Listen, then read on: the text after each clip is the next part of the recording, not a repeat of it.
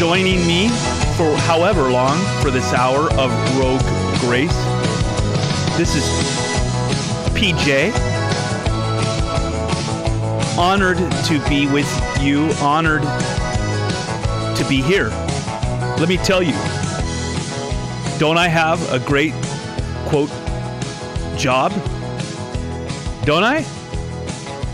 To come on the radio like this, day by day, and talk about the grace of our Lord? I mean, isn't that a good job? Now, I'm thinking I have a doctor's appointment today at in the afternoon uh, for some X-rays on my head. I've had numerous, innumerable, I should say, X-rays on my gut. Okay, so I'm thinking, chances are you wouldn't want to swap places with me, for the most part. But on this one, yeah, you might. I, I'm blessed right now, I want to talk to you about the story of a lamb. You know it well, but do you know how intrinsic, how deep it really goes? It goes all the way back to the Garden of Eden. Let me tell you about the story. Where Adam and Eve messed up pretty bad. We're still experiencing as my dad has said, the fallout of that atom bomb. He's been saying that for about 40 years now. It's true. so God gave them, in order to cover their new discovered nakedness, the skin of an animal. I suggest there in the garden it was the skin of a lamb sacrifice that will cover them. Okay? And then their son, Abel. His sacrifice, unlike his brother Cain, was accepted by God, by the Lord. Because he sacrificed, he offered a lamb. Let's keep going. There in the Exodus. The reason why the people of Israel, of Jacob, were spared from that death angel on that Passover was not because they were superior, more spiritual. No, they may have been more spiritual, but that might be the difference between, as I've said before, you and I having a leaping contest to see who can jump from the Oregon coast to Japan. You might jump a few inches further than me. So what? So it wasn't that they were more spiritual or superior. It was because they were each to sacrifice a lamb. A lamb. And then the prophets of old, following that, made it clear. Moses makes it clear it's to be a male lamb. So we go from an animal to a lamb to a male to behold the Lamb of God who takes away the sins of the world. The world. So so follow with me this this trajectory of the Lamb begins with him, a lamb, saving a man. Adam, Eve, right? Then it saves a family. In the Passover, it saves a nation. And then it saves the world from a man to a family, from a nation to the world, who takes away the sins of the world. Now, in Hebrews chapter 9, verse 14, we read that as a lamb, Jesus Christ not only had to die in order for us to be saved. Here's what amazes me this morning He was glad to die. That's why I'm giving him the praise and the glory this morning on Rogue Grace. Let me read to you from Hebrews chapter 9 in the New Testament. The writer of Hebrews says in verse 14 How much more will the blood of Christ, who through the eternal Spirit offered himself without blemish to God, purify our conscience from dead works to serve the living God. Therefore, he is the mediator of a new covenant.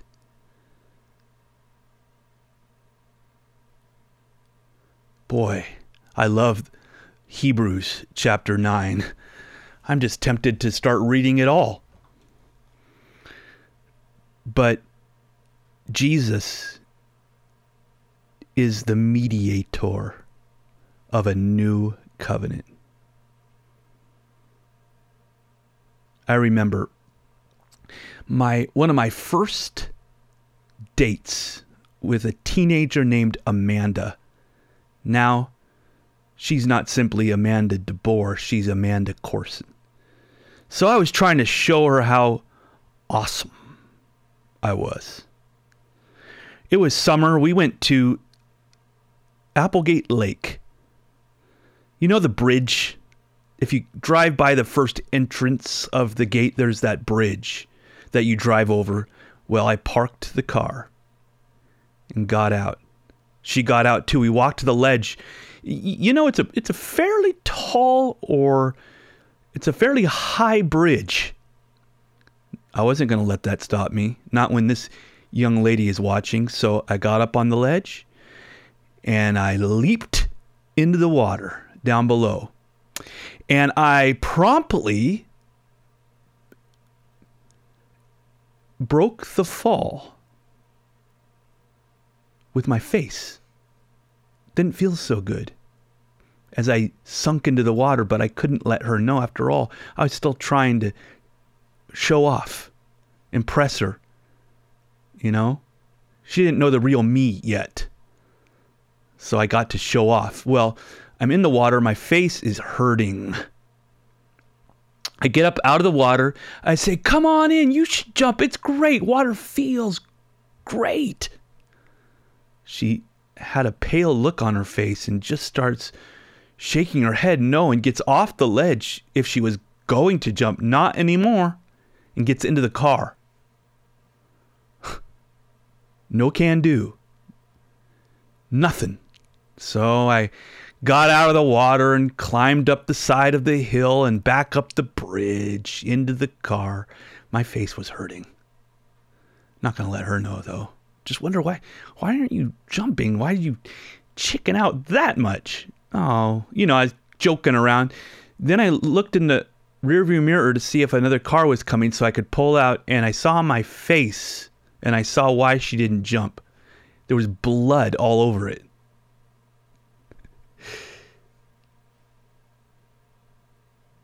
The blood of that offering that I just read about in Hebrews chapter 9.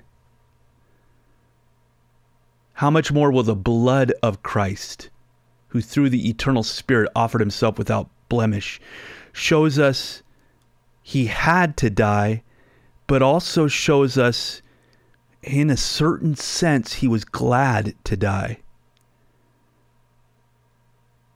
That it's out of his love. So, in the Exodus, as you know, they put blood upon the doorpost. A, it shows the severity of the problem. As G.K. Chesterton said, when asked in an essay by the London Times. What is the problem with the world? He writes two words I am. Even the pagan gods demand blood in cultures, civilizations, human sacrifices. God not only demanded blood of a lamb, a ram, a sparrow, but God gave his blood.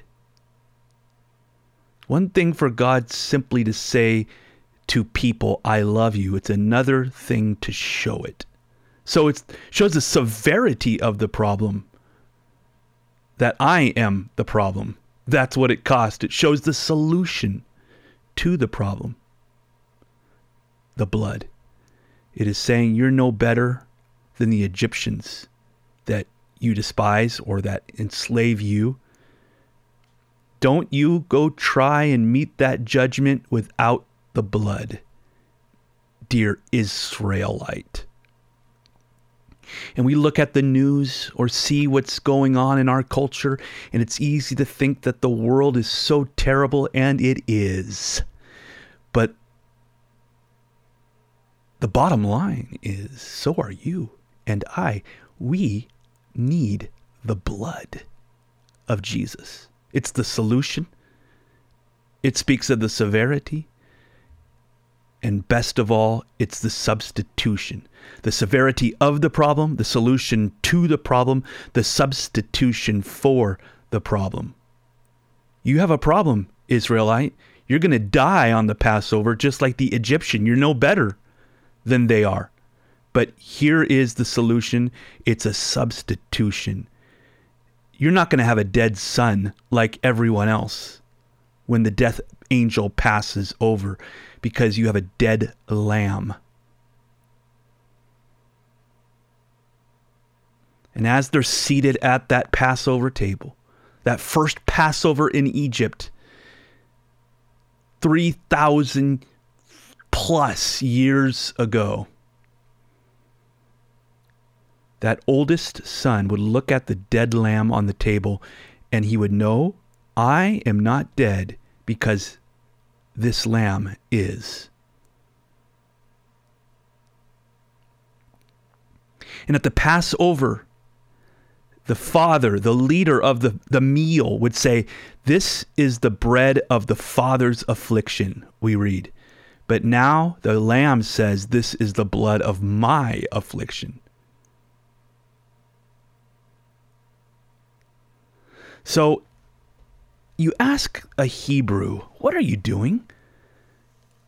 Why are you traveling on foot with your family to Egypt? Why are you doing that? I see here on my phone someone does not tune in to Rogue Grace. They're trying to call me. Let me turn off the phone.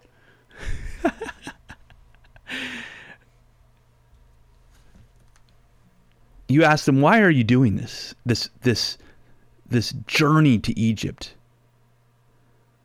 and this this meal on the Passover with the lamb why and they will say we were freed and delivered and redeemed out of Egypt and we're making our way through the wilderness and we're on our way to a land that was promised. All because of a lamb. it's our story as well. Behold the Lamb of God.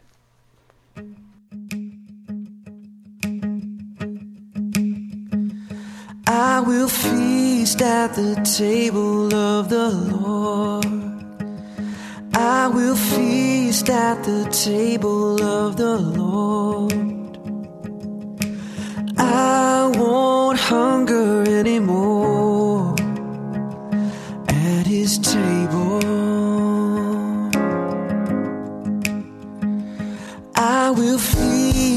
The table of the Lord.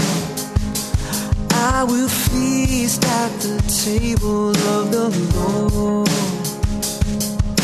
And I won't hunger anymore at his table.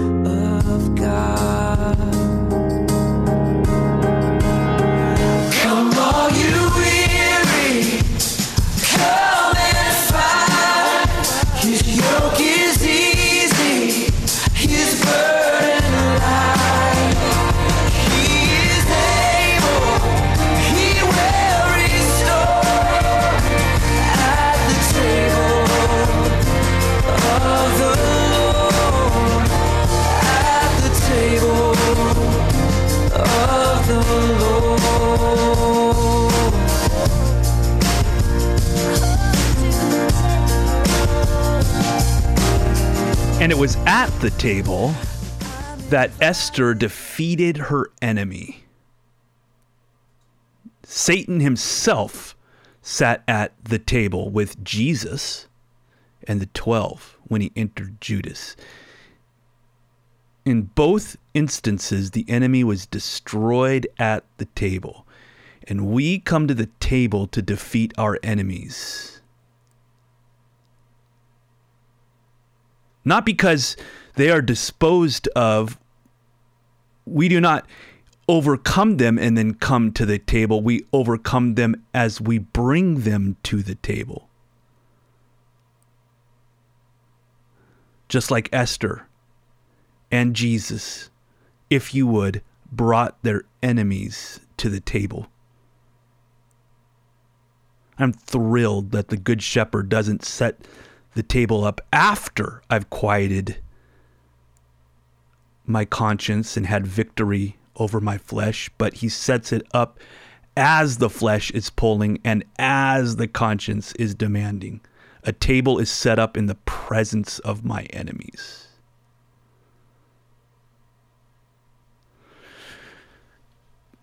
No wonder they call this thing the gospel, right? So, someone just called, a friend of mine, and his brother is going through some dark times. Probably is being admitted into uh, the mental institution. And that's just another instance that seems to be right now very, very common people are hurting in their minds. And, and, and don't we all at some point? I mean, yesterday I was struggling, and so I looked it back up, and it says, He will guard your heart and your mind and keep it in perfect peace. A peace that passes all understanding, Philippians chapter 4. I said, So God, why is my why is my mind so down? And I wish I could say, and he answered me. No. I just kept on keeping on like you do. And here I am this morning, and it's okay. The Lord gives us a peace that passes understanding, even if it's not an injection or a shot right then and there. He always comes through. I'm going to pray for this guy, his brother, right now. Father, he just called, and I pray that his brother would have peace of mind at this very moment. That you would heal his mind, and you would heal it because he's turning to you. For us all, Lord, anyone here who is having troubled minds in one way or another, stress, anxiety,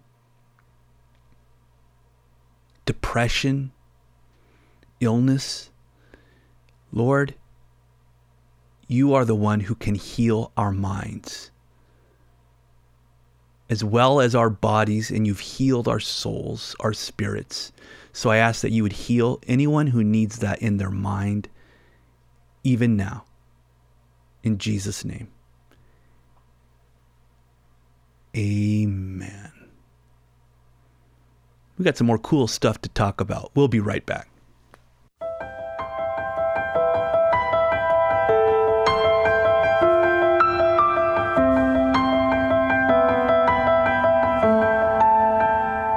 There are days of taking more than I can give. And there are choices that I've made that I wouldn't make again. I've had my share of laughter, of tears, and troubled times. This has been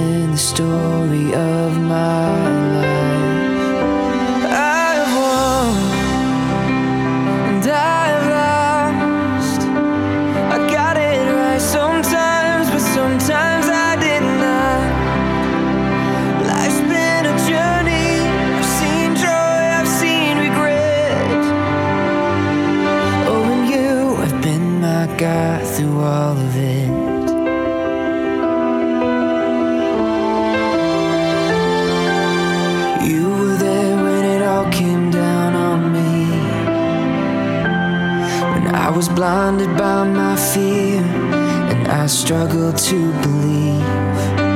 But in those unclear moments, you were the one keeping me strong. This is how my story's always gone.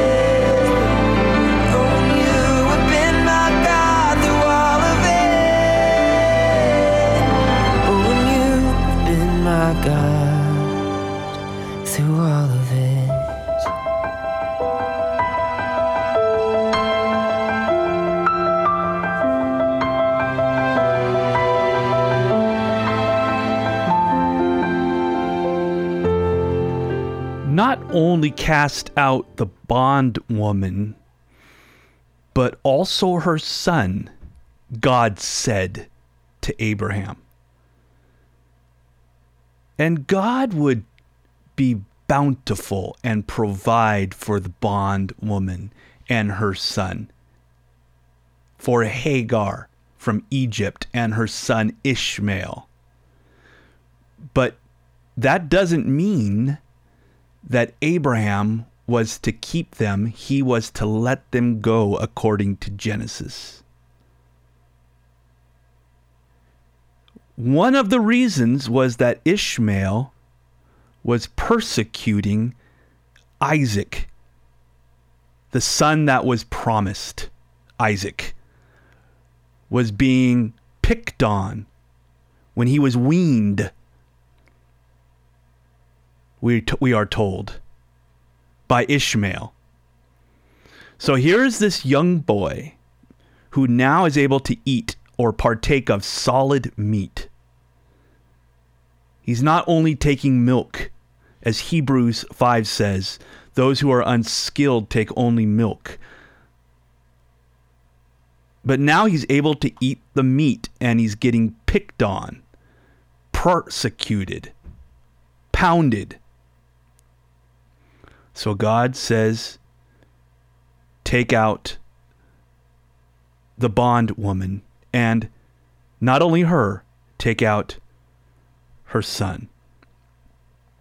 So we look at these two boys Ishmael, the son of the, the bondwoman, and Isaac, the son of Sarah. They're brothers, aren't they? But they're brothers from another mother, as we say. They share the same father, but they are brothers from another mother. Who was their mother? Ishmael's mother is the law, according to Paul. Speaks of the law, legalism for us, the law of God in the Bible. Isaac's mother speaks of grace. Don't just throw out the law, that is legalism, as the bondwoman, but also her son. Who is her son? He's not only the law, he's a kind of mixture of the law and grace. And when people are picking on you, acting like Ishmael did to little Isaac, you got to know they're throwing stones they're hurling accusations. They're judging you. But you have to realize the mother they are from is not your mother. Their mother is the law. Your mother is grace. Do, do you see what I'm what not only I'm saying but what the book of Galatians is saying is what I'm quoting all of this from. So often people mix, like Ishmael was a mix between the law and Abraham, right? Or the law and faith. Where Isaac was a combination of faith, which is Abraham, and grace. right? And the people that mix it up, the law and faith, start throwing rocks, picking on those that don't. Do you go to a church where you pick on those that are walking in the grace of God just because they don't do it the way you do it, or they don't act the way you act, or they don't live the way you live? And I'm not saying blatant sin, I'm talking about the things that the rules that we lay down, that we expect, that impress us. Don't be an Ishmael. You got some faith, but then you also got some law. It's what I call gra, right? Grace and the law. Gra.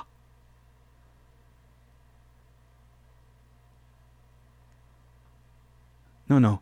It's not grace and the law, it's grace upon grace. John chapter 1.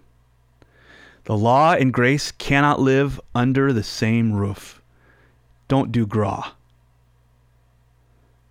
So now, law is no more. It is totally grace.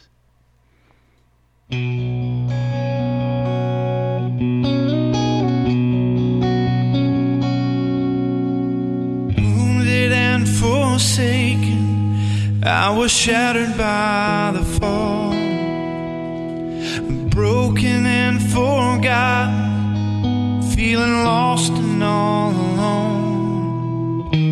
Summoned by the King into the Master's court, lifted by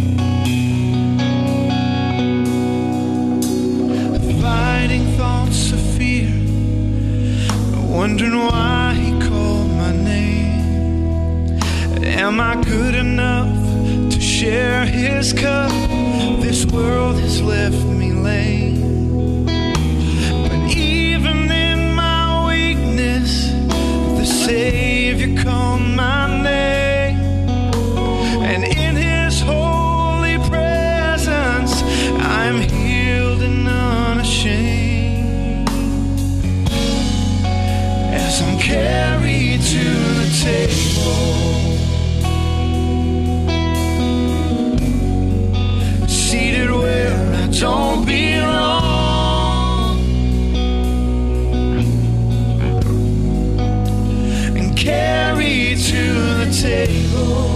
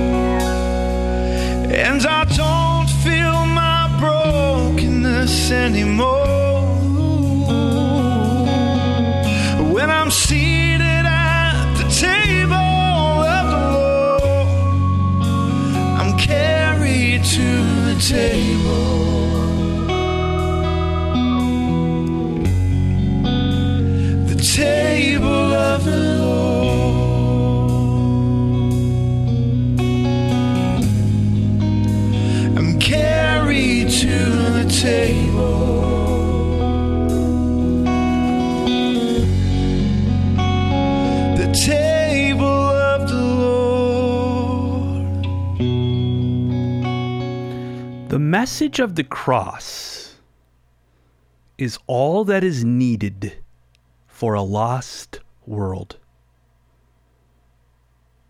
For the cross is God's way of quieting a restless conscience. The reason? Somebody must pay for our sins, and Jesus paid it all. See, you, you know, I, I realize people generally understand, I think, that God is holy and that God is just and that God must punish sin. I think everyone in their heart of hearts has some kind of concept yes, when there is evil and there is a God, God must punish evil. God must punish sin. But therein lies the problem. For sin is on their, our, the world's conscience. And that is why people do drugs, mess around, get smashed, rob, blaspheme, commit adultery. It's because they are avoiding God. Sin is on their conscience. See, when you know you owe someone, you avoid that person, generally speaking. I mean, not for you and me, but I'm just saying. When you owe someone, you avoid that person. The fastest way to destroy a relationship is to borrow money, lend money. Either give it or don't, but don't lend money. It'll kill a relationship. Don't lend money if you have a friendship with that person. It's not just with the lender, though. The lender can be generous and doesn't mind that the deadline has hit and the debt hasn't been paid. There's still an uneasiness trying to avoid that person, maybe even subconsciously because the debt is there. That is why I love the cross. It allows me to come to God knowing my debt has been overpaid. My sin has been washed away. Because when you look at the cross and your conscience cries, Somebody must pay, you point to the cross and say, There is the payment. He was bruised. He was crushed. He was lacerated so that we might not be. And then the conscious looks at that perfect payment, the punishment I deserve, you deserve, and it says, okay, peace. It's paid. So you don't have to wound yourself or slit your wrists or numb on drugs when you know that Jesus suffered it all for you. When you realize it's amazing grace.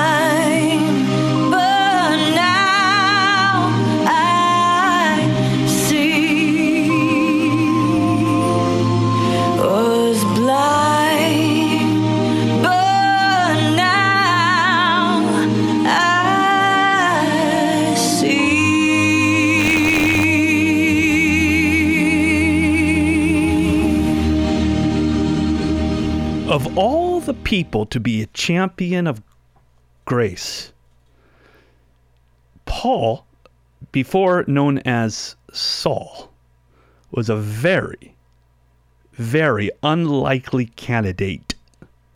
He was a very legalistic person. In his own words, he says, I wasted the church. That's a mafia term. He was part of the religious mafia. But as you know, on that road to Damascus, God stopped him in his tracks and made him a preacher of grace.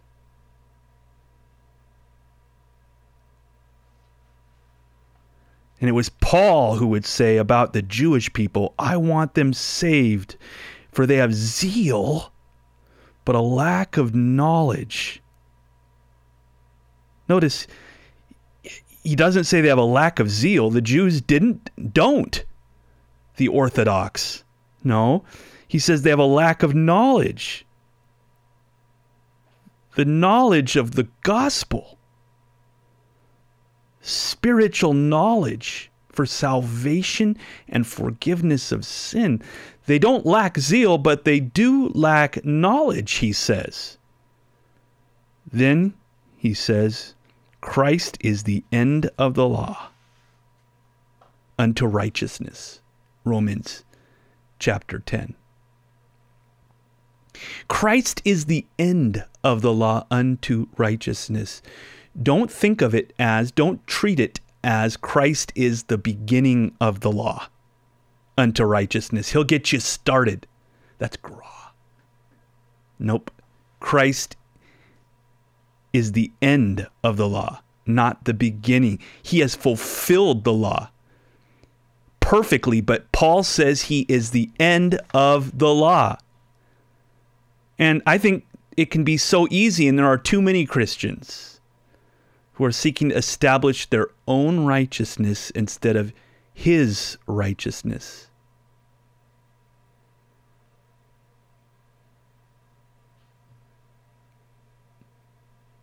You are righteous because of God. Therefore, you are the righteousness of God. God loves you so much, He has given you a hundred percent righteousness. Wow. No wonder it is called good news.